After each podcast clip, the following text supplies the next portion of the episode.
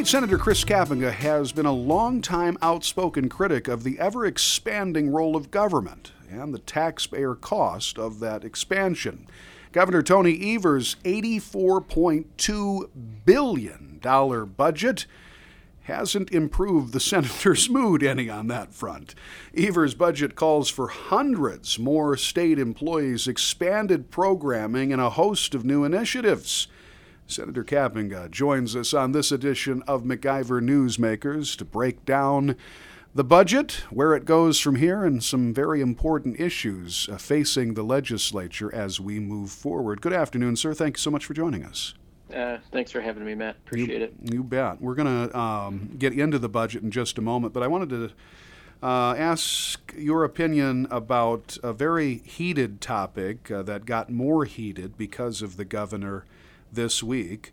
Governor Tony Evers promised to veto a born alive abortion bill if the GOP backed legislation makes it to his desk, so a preemptive strike, if you will. The bill introduced last week hasn't yet been voted on in uh, legislative committees. Still, Evers told the Milwaukee Journal Sentinel that he would veto the bill, citing existing pre uh, protections and criminal penalties under Wisconsin state law. What did you think about that announcement from the governor, first off? Obviously, very disappointed that he would come out that quickly out of the mm. gate. But I think it just shows that you know, we were kind of wondering how this whole relationship with Governor Evers was going to work, but it, it's becoming more and more clear as we move along through the session that that he his intention is to pretty much squash everything good that we want to do because they're looking again at the at the next election two years from now. Their goal is to probably flip the Senate if they can, and um, it's just it's a very antagonistic relationship that that frankly is disappointing. We were hoping that we could work on a few things with them, but um, as you know, with the, the confirmations and the the um, special session bills being held up, it's just one more thing in the wheel that that's um, just eh, very frustrating and disappointing. That's probably the, the bottom line. So much for bipartisanship, eh? I mean, that that's what uh, we heard following the November election. And that's what we keep hearing from the governor that he wants to uh, be a uh, you know a, a, a, governor who's reaching across the aisles and all of these sorts of things. You've not you've not seen that so far. Uh, no, no. The attempts have been made, uh, basically, um, it, just as a show, and but we we see what's going on. Is I, I think Governor Evers is kind of having his strings pulled. I'll just be honest. And there are a lot of other people who are kind of dictating what's going to happen. And um, you know, in general, he may be a very nice guy. I don't know him personally. I've heard that he's he's a nice guy, but he obviously is not calling the shots here, and he's just not the right person for governor. Senator Chris Kapenga joining us in this edition of MacIver Newsmakers. Seems to be the case again with his born alive abortion bill uh, that he has said he would veto if it lands on his desk. Something interesting that he said that I wanted to bring to your attention, perhaps you've seen it, but in defending his decision, uh, preemptive decision to veto any legislation on this topic, he said, I think those protections already exist.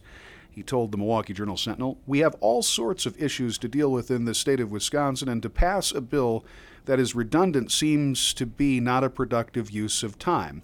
First of all, I want to ask you about that redundancy question because A, is it redundant? Second of all, uh, these are the criticisms that Republicans have had of the governor when it came to executive orders that he's signed. I know one in particular talked about the protection of um, the LGBT workforce in Wisconsin. He put together an executive order when law already exists on that. So, um, is this selective indignation from the governor on that front?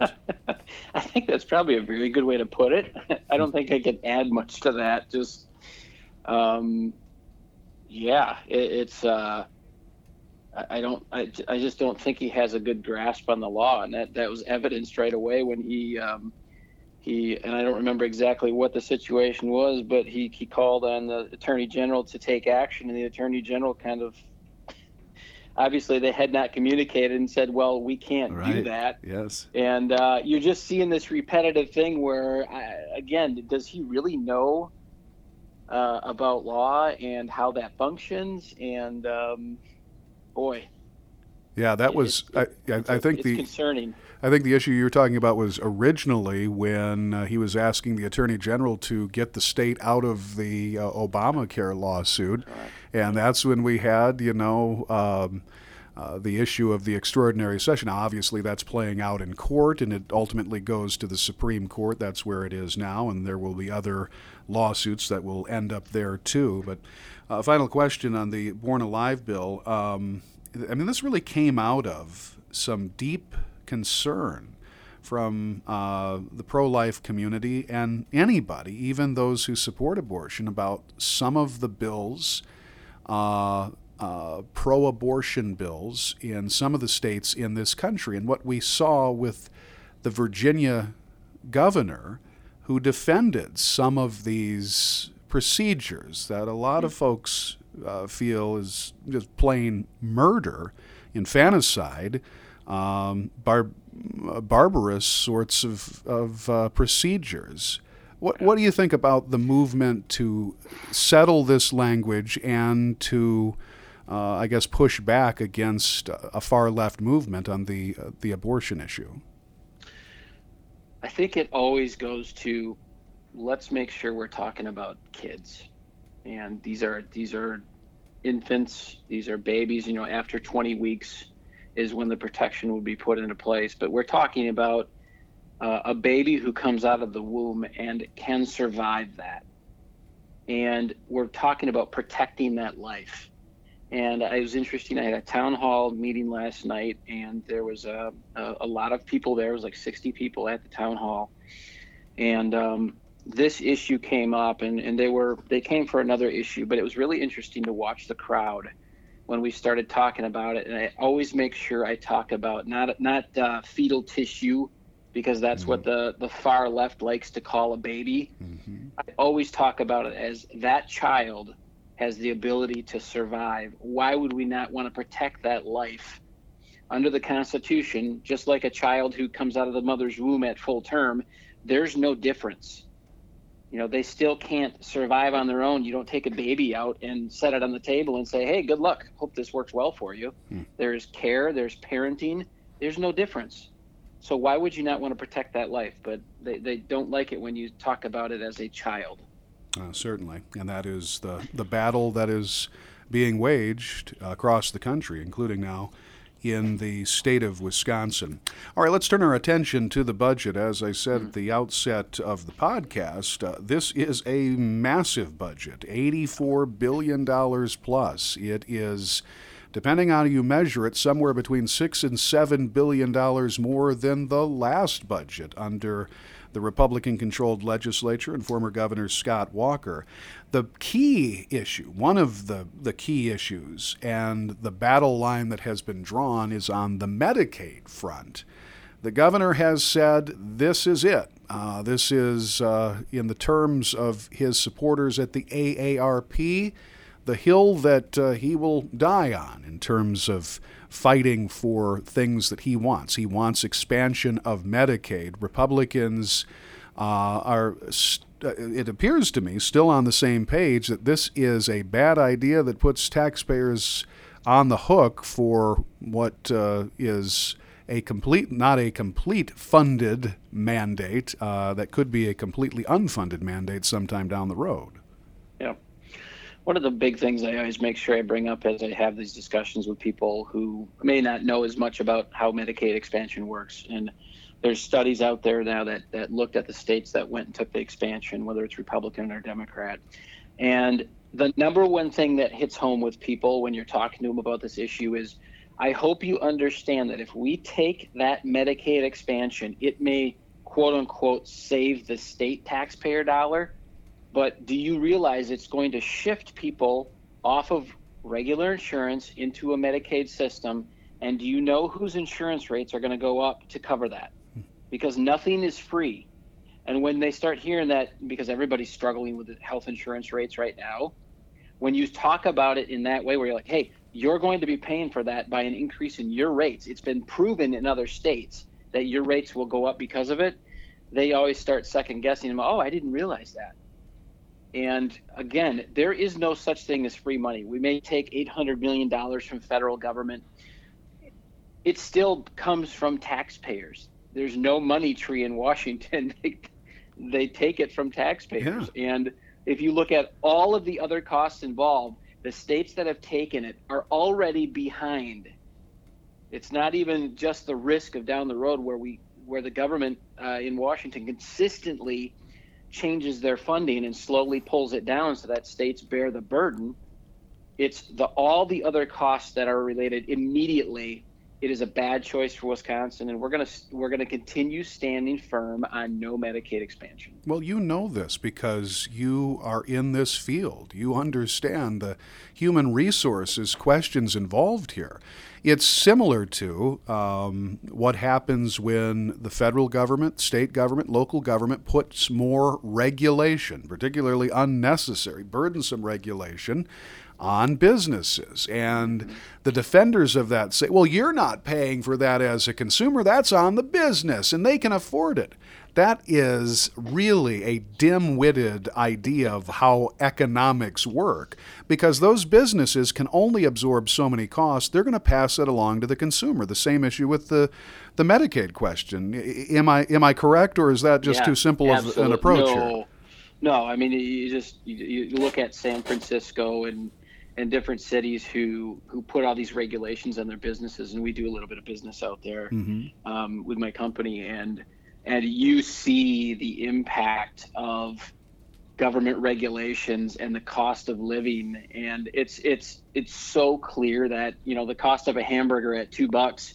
If you're going to go, I don't know if you remember the, the whole sick day legislation that yeah. where Mandy uh, Milwaukee came in and said everybody has to pay their employees sick days well, do you realize that the cost of that is going to get passed right into the hamburger that's being served because mm-hmm. the business owners can't are not going to absorb that, and that's what the liberals always think. Wow, the business owners they make so much money, they'll just take it in on, out of their pockets. It's like no, you pass that cost on. That's the cost of goods. That's exactly right. And I think we have a lot of consumers out there that don't understand the basics 101 of what that means ultimately to their pocketbooks. And I think that's what's lost in the Medicaid expansion argument the concept that, well, we're just taking free money. First and foremost, um, if you look at it, uh, on a realistic basis, it, yeah, it's part of Wisconsin taxpayer money, but it's the rest of the country as well. Why do we want to foist that on Texas or Delaware or California, even as much as California foists right. things on us. But I mean, that's really what it boils down to, isn't it? I mean, it's eventually someone's going to have to pay.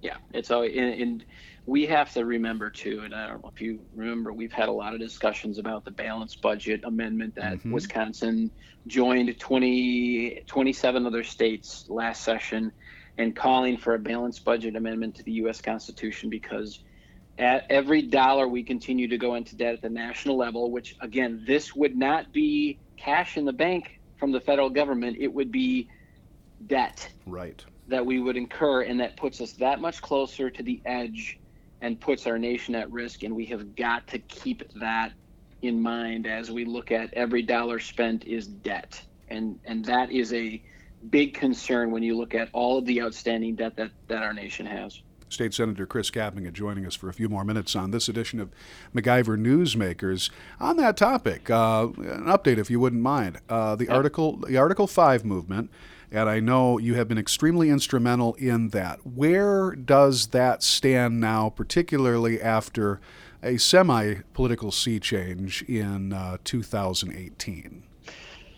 So what we need to do is is we need 34 states, and we're at about 28 right now that have mm-hmm. resolutions. So so really the the movement is looking at six more states, and interestingly enough, uh, Governor Scott Walker. Um, I have not talked to him personally on this, but my understanding is he is now going to be a national advocate for this movement, going around the country and targeting six more states that that we think we can pull in to get this uh, amendments convention together for the first time in, in history of, the, of our country. Um, so Uh, it's less promising than, than what it was obviously before the last election, but I think we're seeing some positive things at the state level here, obviously with, um, you know, with a with a judicial race that just took place. Um, but I think nationally, I, I think the next election is going to come in strong with President Trump kind of leading the leading the way, and and that should help us get a few more states on board. Sure. Uh, interesting to see how that moves forward. Back to the budget uh, momentarily. Something that I know is near and dear to you as uh, a longtime lawmaker in this state, and that is school choice and the growth of that program. Uh, you and the Republican controlled legislature over the last several years expanded that program statewide from first Milwaukee to Racine and then uh, across the state. Now you have a governor who has uh, proposed in his budget to freeze, and ultimately, um, the way it would work out is to starve parental mm-hmm. school choice programs in this state.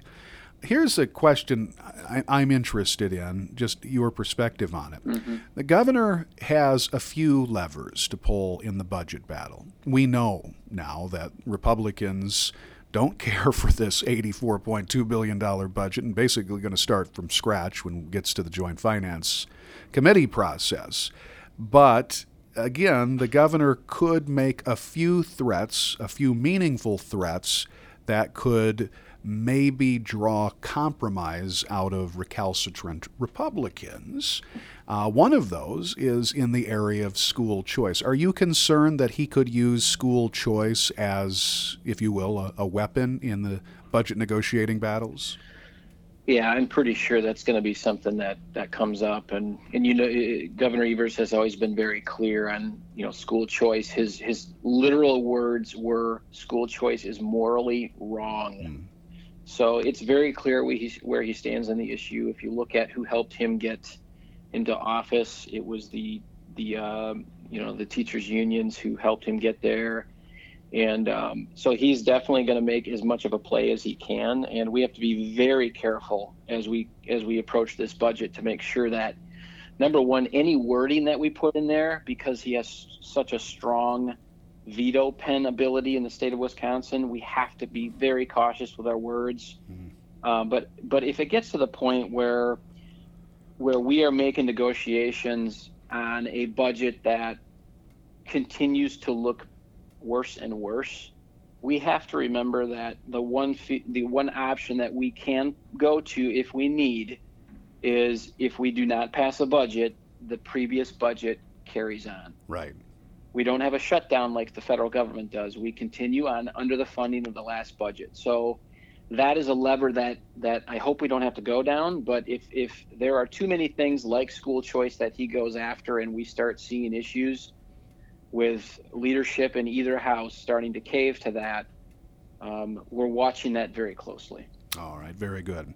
State Senator Chris Kapenga joining us on this edition of MacIver Newsmakers. All right, finally for you, we've asked you all the tough questions. now, how about some easy ones and arguably some stupid ones?